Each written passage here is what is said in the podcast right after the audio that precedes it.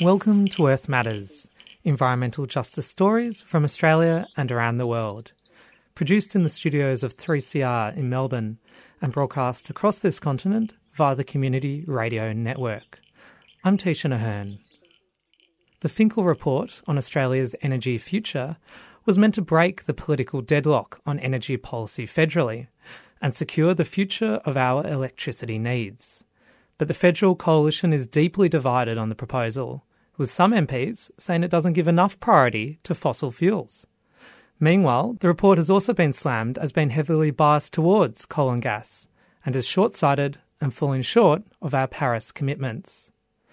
Touted as objective and ideologically neutral and able to bridge political divides, the report is instead looking like an abject failure.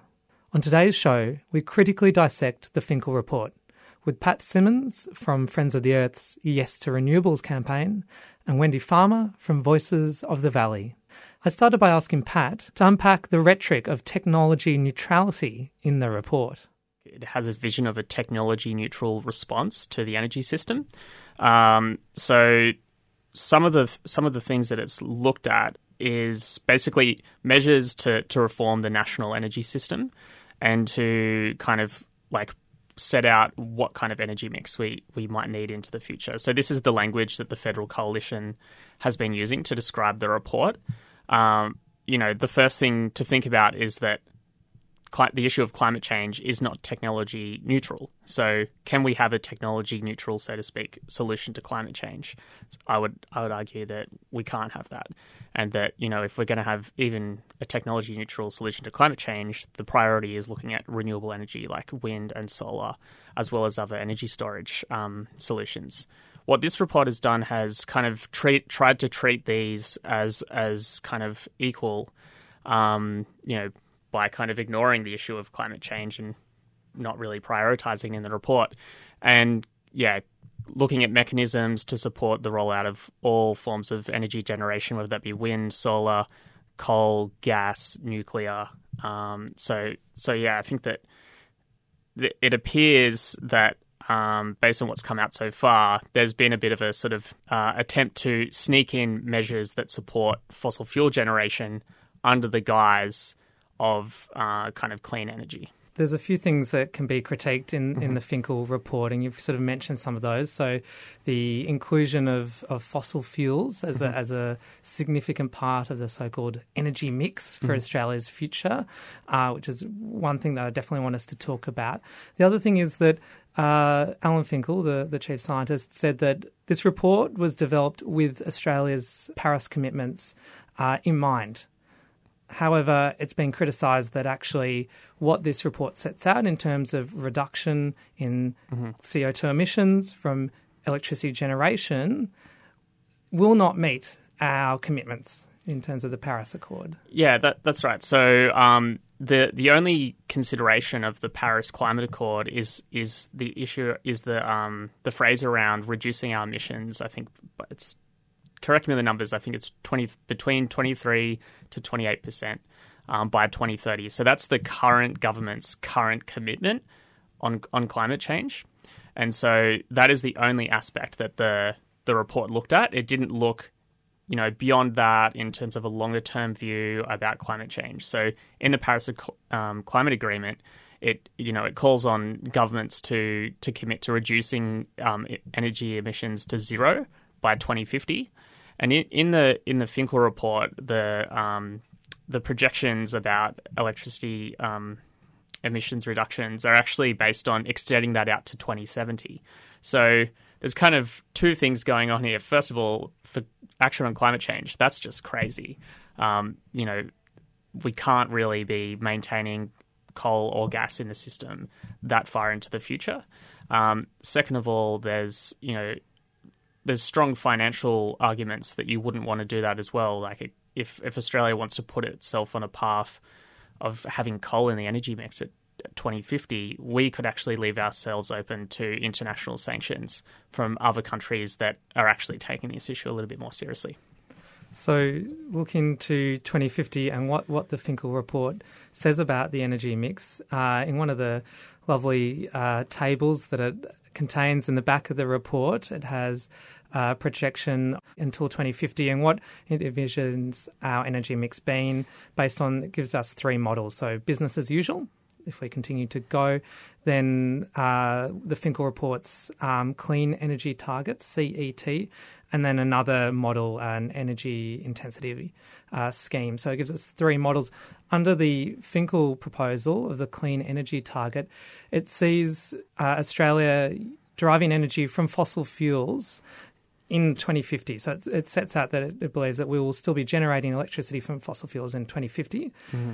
That seems pretty crazy. That is insane. and, and, and, it sets that under the Finkel um, clean energy target at a bit below 40%. Include, mm. So, and that, that fossil fuel mix, uh, including gas, brown coal, and black coal. So, mm. just under 40%, it reckons, in 2050. Yeah, which is, you know, it, it it's a, it sort of, it sort of, you know, clarifies that the the findings of this report and the the uh, I guess the intention of this report is to is being to create something that's palatable for the coalition's hard right at the federal level for, for Tony Abbott and you know other kind of climate change d- denying um, elements of the the um, the Liberal Party. So you know, like that's not really the priority for Australia's energy system for the community. That's not what people actually want. You know, people want to look to renewable energy like wind and solar. You know, the other question is why why has the report limited itself to such um, you know lowball kind of ideas? you know, in this country, we've got states that are actually leading the nation on on renewable energy and, and climate change. So, for example, the ACT, uh, they have a 100% renewable energy target. It doesn't mess around with trying to subsidize coal and gas. Um, and that, that target has bipartisan support, and, and they're on track to achieve it. So you know they've used they've used some interesting um, mechanisms to, to to get there uh, using a series of competitive renewable energy auctions. If we've got this other system that's actually working quite well at the state and territory level, why why hasn't this been modelled within the Finkel review? You know, the clean energy target is an idea that has been floated as a balloon in the last two weeks, but there's actually a whole series of other ideas that haven't actually been given the attention that they deserve within this review at all. So, turning then to the states and territories, mm. you've mentioned ACT. Victoria also has a renewable energy target, uh, different acronym from Clean Energy Target, as uh, clean energy in the Finkel report includes nuclear and uh, so called low emission uh, coal generation, mm-hmm. supercritical and ultra supercritical coal generation. Uh, which all seem to be a bit pie in the sky. So, where are we at with the renewable mm-hmm. energy targets of the states and territories, and what, what does that point to as an alternative? Mm-hmm. Yeah, so I mean, the the, the states are uh, like each of them taking slightly different approaches. The ACT kind of proved, you know, what could be achieved. Um, you know, they they use this system of competitive renewable energy auctions you know, which basically ensures that you're getting the lowest um, cost price for new re- renewable energy projects, but it also ensures that investors get the certainty they need to go out and build the projects in reality. Um, so Victoria, um, you know, our campaign, we've we've led a campaign to convince the Andrews government that that's an excellent idea, whether it's you know. Um, communities want it, or work, it's good for workers, it's good for business, and they're actually looking now to um, basically emulate the ACT and roll that out Victoria wide. So the Andrews government has set a renewable energy target of 40% by um, by 2025. What does that actually mean? So we're gonna we're gonna see um, about 5,400 megawatts of new wind and solar farms rolled out rolled out over the next decade. Um, they'll be looking to use these competitive renewable energy auctions to to get there. Uh, it's going to create up to 11,000 jobs, attract billions in investment to the state. Like it's it's a very clear, uh, I guess, agenda for how we actually fix the energy system in this state and, and move towards renewables. And I think that, you know, given the, the clarity around that and the the anticipation around that, it's it's a little bit bizarre that the Finkel Review hasn't actually considered, you know, the leadership of the states and how that could actually be um, emulated at a federal level as well. This is coal. Don't be afraid. The Don't be scared. Won't the treasurer you. knows the rule on crops. It's coal. There's no word for coalophobia officially, Mr. Speaker, but that's the malady that afflicts those opposite. Scott Morrison there, brandishing a fake lump of coal in federal parliament in February this year. You're listening to Earth Matters, environmental justice stories on the Community Radio Network. And we're talking with Pat Simmons from Friends of the Earth about the Finkel report on Australia's energy future. So then turning back to the Finkel review and comparing it with, with the state's renewable energy targets, uh, the Finkel review has been criticised for having quite a focus on gas. Um, which is perhaps curious given the price of gas at the moment. Uh, and it's been criticised by some people as being perhaps a Trojan horse to fight back against uh, recent bans and moratoriums on uh, onshore gas exploration, especially, you know, uh, CSG. Yeah, absolutely. So, you know, in, in some of the coverage, you know, you probably would have seen the Federal Energy Minister Josh Frydenberg using using the opportunity um, of the Finkel review to to you know undertake an attack on the state governments for you know their moratoriums on unconventional gas as well as their as their state renewable energy targets. That's really concerning um, because yeah, if you look at the actual um, you know I guess what the clean energy target might look like, it, it does actually allow for subsidizing um, gas if it meets certain emissions um, you know profiles, I guess. Um, it's it's problematic on two ways. You know, long term, the goal must must be to reduce emissions in order to meet the Paris Agreement and actually act on climate change in reality. Gas, you know, if you look at the emissions profile, the leakage of methane emissions, that is actually like a considered a significant contributor um, to to climate change. We need to be, you know, reducing our emissions to zero, not kind of pretending that we can use gas as a transitions fuel. The other aspect is that, you know, how much of the, the modelling of the Finkel review around electricity prices is based on bringing more gas into the system. Now, the the bans on, on gas at the state level, particularly Victoria's, those are not going to be going away anytime soon. Um, the federal government is, you know, honestly, they, they just need to get their head around this that communities um, have very, very staunchly said no to unconventional gas. Uh, and those bans aren't going to be going away. If they think that they can lift those moratoriums, that they're, they're just in a fantasy. I want to change tack a little bit and, and talk about perhaps bigger sort of framing ideology of this whole thing, or perhaps the elephant in the room here, mm-hmm. which is that the Finkel review is based on a current market approach, mm-hmm. a market approach in which there's um, wholesalers, so energy generators, who sell their energy to the national electricity market, mm-hmm. to the grid. Uh, they game that, and that's been proven. We saw that in South Australia, and you know they game that to make a profit. Now, electricity generation was owned by the states until you know the last few decades, where it's been progressively sold off. Is the elephant in the room the fact that that's private and that maybe a national and or nationalising our energy generation in the sense of bringing it back into state or community hands might actually be a solution?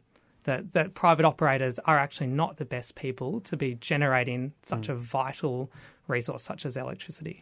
Yeah, absolutely. You know, like I think particularly the events of the the last eight months or so, that has you know become a glaring issue, particularly the events in South Australia where we've got you know gas companies, uh, you know, basically gaming the market, waiting until electricity prices rise, where they are sending you know they're sending gas offshore for export and then waiting till the domestic market electricity prices rise and then bidding back into the market when it's highly profitable for them. Um, so that that is a situation that needs to be you know very strongly addressed. Um, the, I guess the question is how how would that actually occur? How how do how do public institutions kind of get back into the business of um, having having a stronger stake uh, in the energy system? So you know, could could we renationalize the energy system tomorrow overnight? Uh, I think that that's perhaps perhaps unlikely, but I think it, it's it's at the point now where it has to be a priority to look at you know public ownership and community ownership. So one one issue that I think it would be really interesting to get a little bit more attention is just around the governance of the energy system. So institutions like the Australian Energy Market Operator, the Australian Energy Market Commission, like the, these are actually like private um, institutions. So the Australian Energy Market Operator, like that's actually owned mostly by um, the energy generators. So they have a very strong stake in setting the rules of how the market operates. Um, so when we're not even governing the energy system from public institutions. So that might actually be a, a starting point uh, for governments to kind of to, you know just get back into the into the world of actually setting the rules of, of how the energy system works. The other the other thing to look at, of course, is um, things like community owned renewable energy, a little bit smaller and in smaller scale. Um, but you know, there's around Victoria, there there are a number of different community groups who are talking about, you know, turning their town 100% renewables. Um, they're looking at innovative schemes where they basically, you know, like roll out um, sort of bulk buy schemes to buy solar panels and then use the savings to reinvest in more projects. So there are these newer models that are that are kind of developing for communities to take back a little bit control of their power.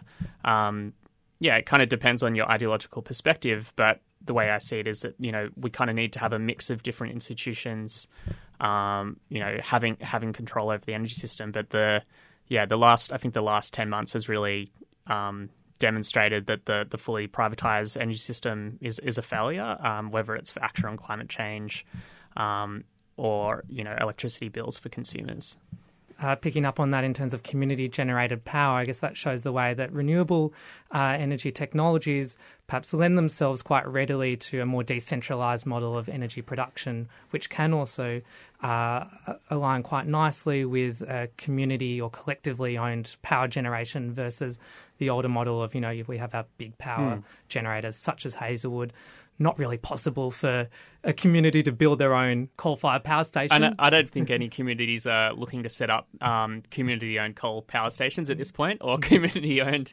gas power stations. I haven't heard of any of those proposals just yet. Maybe Cory Bernardi will put one on the cards. Um, but yeah, abs- you know, absolutely. Like uh, the future in terms of the energy system is leaning much more towards a decentralized system. So there's this myth of kind of baseload energy that goes around that politicians often like to fling around as a kind of dog whistle for, for coal and gas. Um, in in the if you talk to any any energy experts, often they will say, well, like in the future of the energy system is moving away from that, where we kind of generate the majority of the energy from wind and solar and then you kind of have a mixture of um, rooftop solar, community energy, microgrids, um, home battery systems, where you know like the energy grid is kind of managed um, across all of those decentralized um, forms of generation and storage. So communities have a role to play in that, particularly in places where um, you know that are end of the grid. So you know, for example, like at the moment, if if a town is at the end of the grid, the the state government actually subsidizes you know the electricity costs of um, sending that energy out to a much further location. So it's it's actually a, a net cost to to taxpayers. Um, if you could say, you know, basically get those areas to be set up with, uh, you know, like a large amount of um, renewables and energy storage or some form of form of microgrid, they could actually become exporters back to the rest of the energy system. That would that would actually save, you know, all energy consumers quite a bit of money. So you know, there's strong arguments from a kind of like people taking back control of the energy system and being involved with it. Um, many many people want to do that, but there's also some some pretty decent economic and engineering arguments for why that's a good idea as well. Pat Simmons from Friends of the Earth's Yes to Renewables campaign. Check out the Friends of the Earth website to get involved with a campaign near you.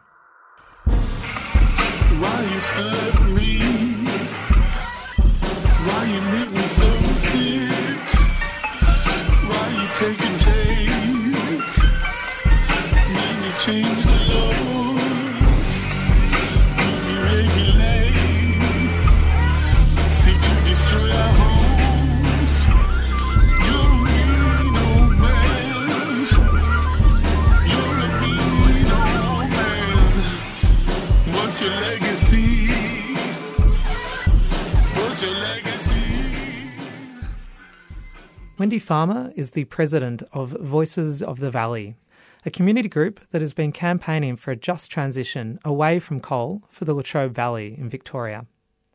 The Finkel report suggests mandating a three year notification period for power station closures to avoid situations such as that of the recent Hazelwood closure that left workers and the local community of Morwell little time to adjust. I asked Wendy for her take on this. Look, I think, you know, any time that a community has to put in a just transition is really important. Uh, the the Finkel, Finkel report speaks about three years of, a, you know, um, planning for that transition. But I think the communities now know that coal will end coal isn't going to be in the mix for uh, forever, even though it will be in the mix for a little while longer still because we still need it until we get those renewables, you know, up and off the ground in real projects. I think for a community like ours, three years isn't even enough. By saying three years isn't enough, I'm not saying let's keep um, power stations going longer than needed what I'm saying is we must start transitions now. Transition isn't something that happens overnight. It doesn't happen in three years. It would take 10 years or more. Why are we just talking about, well, we may have to start proper transitions when we, we could just do it? And Voices of, of the Valley and, and the Latrobe Valley communities that, that you work with actually uh, did put together a transition plan for Hazelwood and, and for the Latrobe Valley before the announced closure of Hazelwood last year. Now that was that was a sort of a long consultative uh, community uh, process, wasn't it? It was, and um, Voices of the Valley has been talking about transition for about three years. When we started speaking about transition, we were actually weren't allowed to speak about transition. Like, don't speak about it; it's not going to happen. We're going to have these power stations forever even though we've known that Hazelwood has been on has been on its last legs for a long time. So it was a real contradiction in what we were pushing, but we continued to push because we knew that we had to have government attention for the Latrobe Valley for when something happened or for when a power station closed. Well, unfortunately, it was in a shorter time frame that we had thought. We really wanted to create a transition plan, plan that created jobs and created hope for a community that already felt displaced and left behind. Now, the transition plan that Voices of the Valley put together really was, you know, you could call it quite genuinely a grassroots and, and sort of bottom up transition plan. Do you fear that this three year mandated kind of notification period that Dr. Finkel is recommending in his report, uh, it, it doesn't state anything about the about transition plans coming from the community, about you know, about that sort of process. What what are your fears about what it could end up looking like for other communities? Well, I, I think that's where Dr. Finkel actually missed the point. He didn't go to communities that would be affected by transition, by affected by closure, affected by the arguments and the unknown um, where we're going in the energy sector. So he really missed that opportunity to go to grassroots people grassroots communities and especially coal communities and see what they needed. Rather, it was another report to tell communities this is how it will be done. Communities are fed up with that. Communities have been disempowered for so long because they're being told this is how your community will take what we're going to give you. We're seeing all over Australia and we're seeing it over the world where communities are standing up and saying we want to take power back into our own hands and we want part of that to be owned by our own communities. Speaking of which, some of the proposals uh, that Voices of, of the Valley uh, have put forward in, in your transition plan was very much about community owned initiatives and jobs being generated from community owned initiatives. Oh, absolutely. And the reason that we, we put that in there and you know, really discuss that is we're sick of international companies owning what is in our backyard. We saw the Hazelwood mine fire happen. The power stations weren't in a state that they were when they were sold to private companies. Private companies are there for their shareholders, they're there to make money, and they're not really there to look after communities. So, and we saw that with the Hazelwood closure, you know, five months. Basically, the guys were told one day that they were going to have work until 2025. The next day they were told they would have five months' work left. We're closing the power station. A company that is owned by community speaks to the community, works with the community, and looks at what is best for the community. International companies don't care. Wendy Farmer from Voices of the Valley. You've been listening to Earth Matters, Community Radio's national environmental justice program. I'm Tisha Ahern. If you missed any of today's show, you can find our podcasts at 3cr.org.au forward slash Earth Matters. The song you've heard on today's show is Jesus Will Kill You by Ononi. You can buy her music online. Earth Matters would like to thank the Community Broadcasting Foundation for their financial support and the Community Radio Network for getting the program out to you. Earth Matters is produced in the studios of 3CR in Melbourne, on Wurundjeri country. And just a note on this Earth Matters doesn't exist in a vacuum. We rely on the support of community radio stations such as 3CR. So support your local community radio station and donate to them today. You can contact us on 03 9419 8377 via email on earthmatters3cr at gmail.com or on our Facebook page. I hope you can tune in next week for more Earth Matters. What's your legacy? What's your legacy?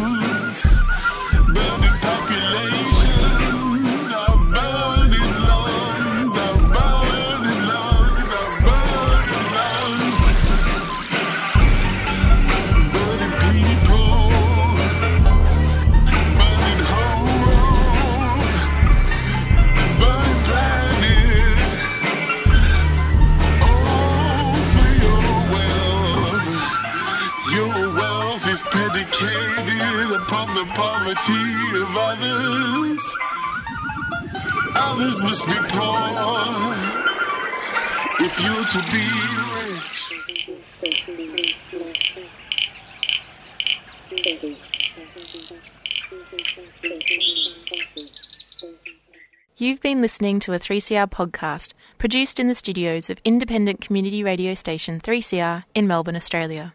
For more information, go to allthews.3cr.org.au.